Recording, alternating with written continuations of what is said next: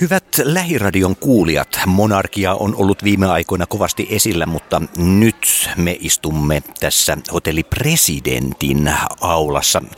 Seuranani tässä on Johanna von Hertzen. Kuule, miksi me olemme juuri täällä tänään? Meillähän oli itse asiassa suunnitelmia parista muustakin paikasta aikaisemmin, mutta me olemme nyt juuri täällä. Miksi? No me ollaan tavattu tässä jo useamman kerran haastattelujen tiimoilta ja pakko myöntää, että mulla on ehkä tämmöinen vähän sähäkkä elämän meininki, eli tulee paljon muuttuvia tekijöitä ja välillä vähän kiireisiä aikatauluja. En siis käy täällä pressassa joka aamu aamukahvilla, vaikka siis hieno paikka ja näin. Mulla on keikka tänään täällä ja tästä suoraan sitten siirryn soundcheckiin, niin siksi oli kiva, että saatiin järjestymään tää tässä. Se taisi olla viimeksi Itsepä tyttösi valitsit biisin tiimoilta, kun me olemme kohdanneet. Ja tässä on nyt tietysti musiikillista tuotantoa tullut ulos nyt, tai siis tulossa. Joo, itse asiassa näillä näppäimillä, riippuen jälleen haastattelun julkaisu- ja kuuntelupäivästä, mutta sanotaan näin, että 23.9. tulee seuraava kappale ulos ja sen nimi on Sä vain nukut. Tämä ei ollutkaan ihan noin diipadaapa tekstiä, mitä sä tuossa nyt, no ethän sinä nyt ikinä diipadaapaa kirjoita, mutta nyt mentiin vielä syvemmin tässä biisin äärellä. Kyllä, kyseessä on äh, erittäin henkilökohtainen biisi, mutta sitä kautta mä uskon musiikissa siihen, että sun pitää ensin liikuttaa itseäsi, jotta voit uskottavasti tehdä sitä myös muille. Ja tää lähti lyhyesti siitä, että valitsin biisejä isäni hautajaisiin tässä ihan tämän vuoden puolella. Ja tuntuu, että aika moni niin kuin perusbiisi, jos näin voi sanoa, on aika synkkä ja surullinen. Ja kun hautajaiset on muutenkin aika masentava tilaisuus, niin halusin, että musiikissa olisi jotain semmoista lämpöä, valoa, rakkautta ja niiden hyvien hetkien muistelua. Ja sitten mietin, että teen, teenpä semmoisen itse. Että oikeastaan uskon, että tämä kappale voi aiheuttaa tunteita kenessä vaan, joka on joskus luopunut vanhemmasta tai isovanhemmasta tai muuton rakkaista ihmisistä. Niin, että tähän on varmasti sitä kautta useiden ihmisten helppo samaistua, koska jokainenhan joskus on jostain luopunut tai ainakin se on edessä. Entä miten tuntuu tulkita tällaista kappaletta, joka menee niin syvälle omaan itseensä? No joo, äh, onneksi ihan jokainen teko, harjoittelu ja julkaisuprosessi ei ole näin raskas. Et samaan aikaan tuntuu terapeuttiselta itselle, mutta onhan se ihan eri tavalla rankkaa, kun esittää vaikka jotain erobiisiä, jotka nekään ei ole aina helppoja, mutta, mutta kyllä on tällaisella herkällä ihmisellä kaverit sanoisivat, että itken koko ajan. No en nyt ihan koko ajan, mutta herkistyn helposti myös ilosta ja en sitä niin kuin peittele niin ei tässä vielä ole onnistuttu treenaamaan kertaakaan niin, etteikö omat silmät olisi kostuneet, mutta se on varmaan ihan luonnollista ja kuitenkin sitten niinku pystyy laulamaan ja osumaan ihan ääniinkin, niin et kyllähän siinä paljon tunteita myllää, mutta se on ehdottomasti sen arvosta. Eikö tämä Savoissa kuulla kohta livenäkin? Onko? Joo. 26.9. Savoiteatterissa järjestetään hyvän tekeväisyyskonsertti, jossa on esiintymässä Osmo Ikonen ja Umo Helsinki Horns ja yksi yllärijuttu ja sitten tämä, mistä mä vihjasitkin, eli tämä viisi kuullaan myös siellä. Ja ää, samalla isäni muistokonsertti, mutta tervetulleita ihan kaikki ihmiset, ketkä haluavat tehdä hyvää. Eli kun ostat konserttilipun, ne hinnat asettuu 20 ja 200 euron välille, saat päättää itse. Ää, saat päättää myös kohteen, eli haluatko tukea mieluummin vähävaraisen perheen nuoren musiikkiharrastusta. Meillä on siinä kumppanina SOS Lapsikylä vai sitten mielenterveystyötä ihmisille apua, joka ehkä muuten sitä saisi ainakaan niin helposti. Ja siinä meillä on kumppa, kumppanina kasvava ry, jossa on itsekin ja myös isäni on ollut näiden ihmisten kanssa mielenterveystyöpuolella. Eli sinne vaan kaikki, ketkä tykkää musiikista ja haluaa tehdä hyvää. Luvassa on varmasti ikimuistoinen konsertti. Mähän olisin siis halunnut perustaa kulttuurisäätiön, mutta Suomessa sen perustaminen maksaa noin 50 tonnia, että ihan ei, ei nyt sille vielä lähetty. Um, niin tämä oli semmoinen, mikä niinku itse on järjestänyt tapahtumia nyt, en ole ihan varma mistä lasketaan, mutta sanoisin, että ammattimaisesti 12 vuotta ja siksi se tuntui sille helpolta ja hyvältä. Faja järjesti myös festareita, konsertteja, soitti itse, joten se oli luontevaa ja sitten nämä kohteet, niin kuin sanoin, niin tuli aika aika orgaanisesti, että, että nämä teemat oli isälleni tärkeitä, niin on mulle tärkeitä ja niitä halutaan nostaa. Sä oot äh, tässä pitkin kesääkin liikkunut kovasti, sitä ulkomaita pitkin koko ajan menty ja ilmeisesti on tällaista open stageja on tutkittu. Näin on, kyllä. Uh, open stageit on mulle rakas harrastus. Mä kuvailen itseäni välillä tälle, että mä oon niinku laulaja, joka harrastaa karaokea ja open stageja. Eli laulamisesta ja siis myös muiden laulamisesta ei voi koskaan saada tarpeeksi. Ja kun mä menen johonkin uuteen paikkaan, oli reissun luonne muuten mikä tahansa, niin mä tykkään mennä katsoa open stageja ja jameja ja kaikkea tämmöistä, koska siellä tapaa yleensä tyyppejä jotain muuten tapaa. Ja kaikki on siellä samasta syystä, niin kuin sen itse taiteen takia, sen esittämisen tai sen kokemisen takia, eikä vaan mylvimässä baarissa. Anteeksi, mutta mun mielestä biljardipöydät ja esiintymislavat ei kuulu samaan tilaan. Ja tota, Ää, näin, ja sitten on tullut niin kuin, olen reissannut siis duuni syistä muutenkin, ja sitten on vähän työn alla, en vielä kerran, mutta ehkä ensi kerralla kerron jotain liittyen tähän Open Stage-hommaan. Sen verran voi kuitenkin paljastaa, että eilen julkaistiin, että mulla alkaa Open Stage-illat Sami Hedbergin kanssa yhteistyössä Apollossa joulukuussa, ja siitä mä oon tosi fiiliksissä, koska ensinnäkin päästään yhdistää kaikkia eri taiteen lajeja, saadaan varmasti houkuteltua erilaisia e- esiintyjiä sinne. Ja sitten se, että kun mun mielestä Open Stagein kuuluu olla semmoinen kulttuurin juhla ja sille, että ne puitteet on hyvät ja arvokkaat ja hienot ja on semmoinen oikeasti semmoinen niin kuin meininki, eikä vaan just joku rähänen nurkka, että tuossa on sulla joku mikki, joka ehkä toimii. Uh, on myös tietenkin välimalleja, mutta on siis siistiä, että niinkin hieno venue kuin Apollo, joka on semmoinen teatterimainen ja ihan keskellä keskustaa.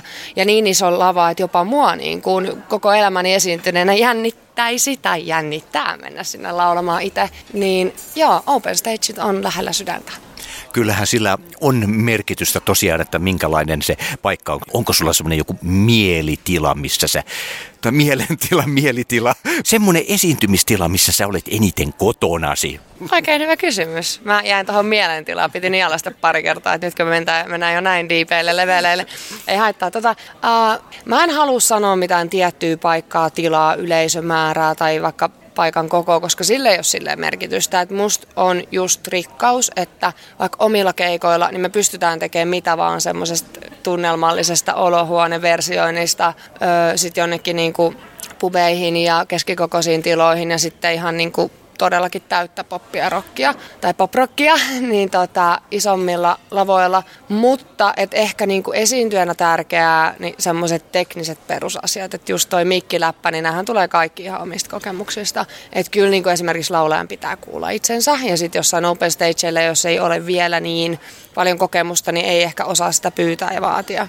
No tämä on nyt sitten ihan eri, eri aihe ja menee pois raiteelta, jos alan siitä ränttäämään. Mutta just tavallaan se, että kunhan niinku perusasiat on ok ja sitten, että sun ei tarvi itse alkaa niinku huolehtia siitä, että vaikka sen asiakkaan asiat on kaikki hyvin, niin silloin on aika kiva lähteä ihan mihin vaan tilaisuuteen. Et ei ole kyllä mitään semmoista lemppari, koska siinä missä ne akustiset keikat antaa sulle mahdollisuuden vuorovaikuttaa ja mun tapauksessa jopa ihan jutella yleisön kanssa siinä niin kuin biisien välissä, niin sitten on kuitenkin tosi kivaa, kun pääsee niin kuin vetämään täysillä. No mites nämä open stageit ympäri ämpäri tuolla Eurooppaakin, niin onko sen poikinut yhteistyötä varmasti jonkinnäköistä? Se on melkein, että sä lukisit mun ajatuksia, kun mä just sanoin, että mä en aio kertoa sulle vielä. Mutta sanotaan näin, että on. Ja kyllä tässä niin kuin ensi vuosi tuo mielenkiintoisia juttuja näiden nykyisten juttujen rinnalle. Mutta kyllä tota, sanotaan näin, että kavereita on tuolla maailmalla paljon ja varmasti on soiteltu yhdessä ja tullaan soittelemaankin. Tuossa olit taannoin äh, Porvoossa duokeikkaa siellä. Mennäänkö sitä nyt vain duolla vai minkälaisia kokoonpanoja? Onko kokoonpano pysynyt samana? No tota, kokoonpanoja on, eli meillä on ihan täysi mittainen bändi, jos näin voi sanoa. Voiko näin sanoa? En ole ihan varma, nyt tulee palautetta. Täysi nimenomaan, mitä se tarkoittaa, mutta siis tämmöiset niin perinteiset bändi-instrumentit löytyy. Ja sitten siitä on varjoitu, no hyvin perinteinen on just se, että duona joko kitaristin tai kipparistin kanssa.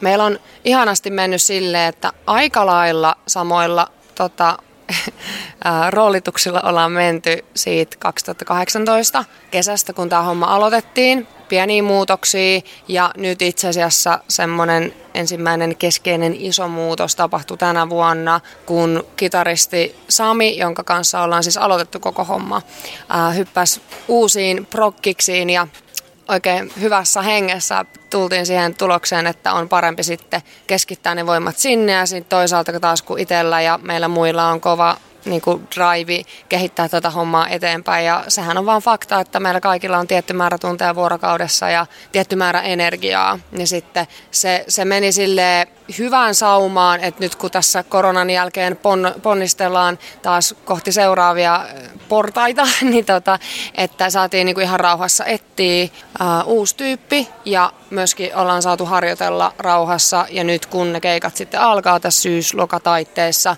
pikkuhiljaa lisääntymään, niin ollaan oikeasti niin kuin valmiita siihen. Teillä on oikea tyyppi siinä. Menikö tähän löytämiseen kauan? No me mietittiin siinä että on monenlaisia tapoja, että voidaan huudella somessa ja kysyä muusikoiden netissä ja muuta vastaavaa. Ja tehtiinkin myös niin kuin puolijulkisesti, mutta se lähti kuitenkin niin, että kun me ollaan tosi niin kuin tiivis porukka, että on ihana sanoa, että saa soittaa ystäviensä kanssa ja, ja meistä on niinku, toivottavasti jatketaan samaa mieltä, kiva viettää aikaa yhdessä muutenkin kuin treeneissä, että just, että jos lähdetään keikoille, niin tuntuu siltä, että kaikille ei ole niinku kiire tulla just kun on pakko ja kiire lähteä heti kun pääsee, että et meillä on niinku kehkeytynyt tosi hyvä porukka ja siitä syystä mä sanoin bändille, että, että jos teillä tulee mieleen sellaisia tyyppejä, ketä voitte ajatella, että tyyppinä sopisi tähän mukaan, kenen kanssa olette ehkä soittanut aikaisemmin tai tehnyt jotain prokkiksia, niin voitaisiin lähteä siitä liikenteeseen. Koska totta kai niin kuin soittotaito ja tekniikka, kaikki tämmöinen on tosi tärkeää, mutta ää, jos ihminen ei ole match ja siellä on neljä tyyppiä vastassa, ketkä on soittanut pitkään keskenään, niin eihän se silloin toimi.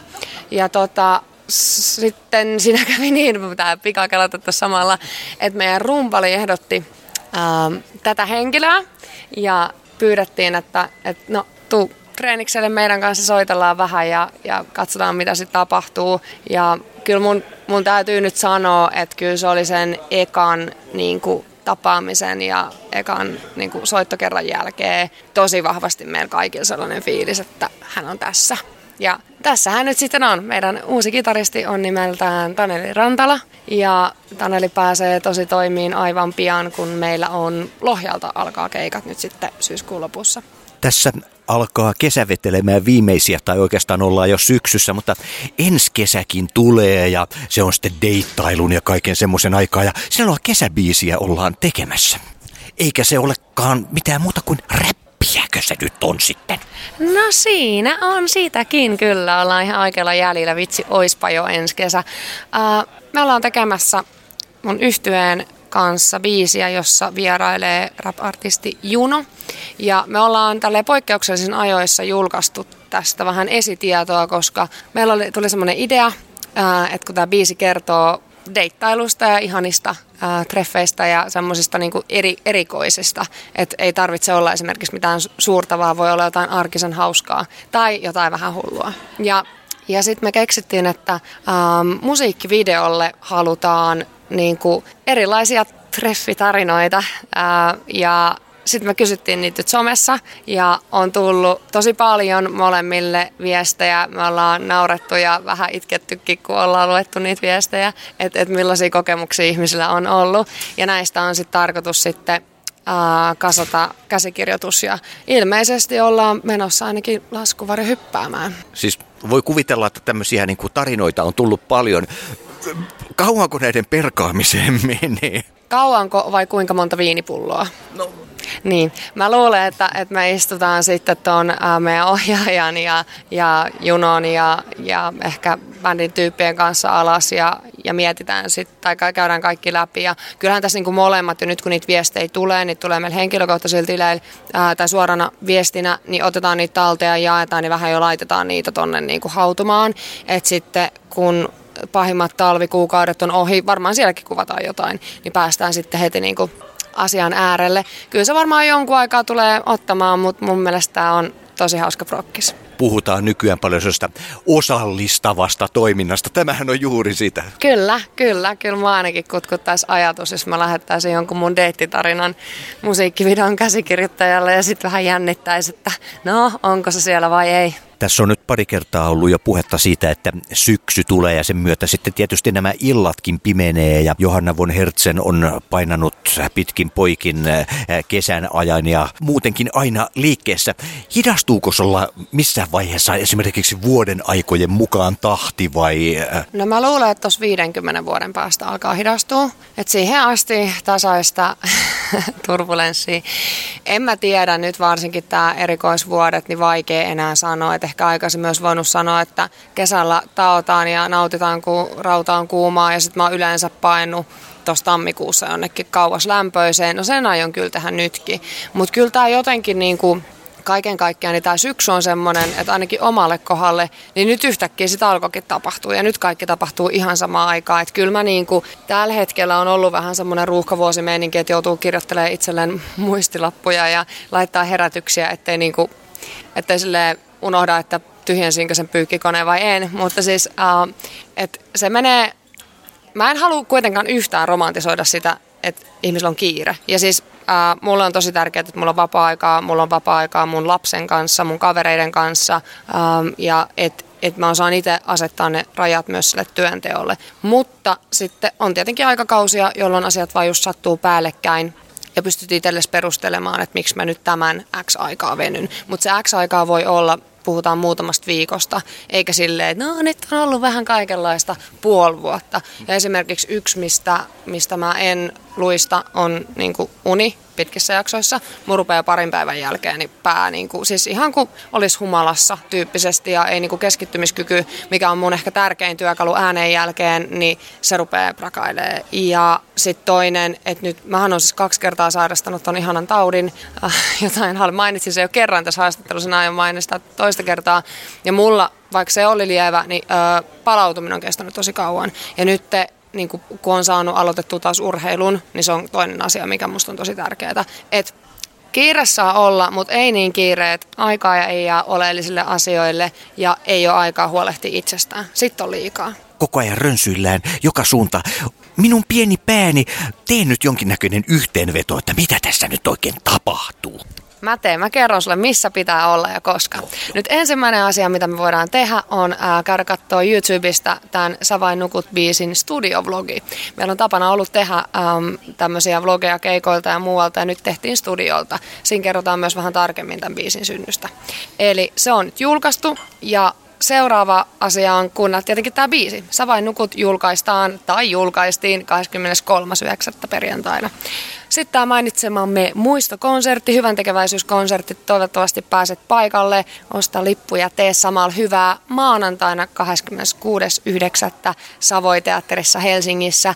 Ja sitten kun hiivitään vähän ajassa eteenpäin, niin haluan vielä muistuttaa Open Stageista. Eli Sami Hedbergin kanssa ollaan Apollossa Helsingissä pitämässä Open Stage-iltaa ensimmäisen kerran torstaina 15.12. Syy, miksi mainostan tätä nyt, on se, että meillä on tullut jo paljon hakemuksia, vielä voi hakea mukaan, niin käykää katsoa vaikka mun somesta tai Somin somesta lisätietoja ja pistäkää viesti, jos haluatte tulla esittää komediaa, musiikkiin, lavarunoutta, taikuutta, ihan mitä tahansa. Johanna von Hertzen, kiitos. Kiitos paljon jälleen.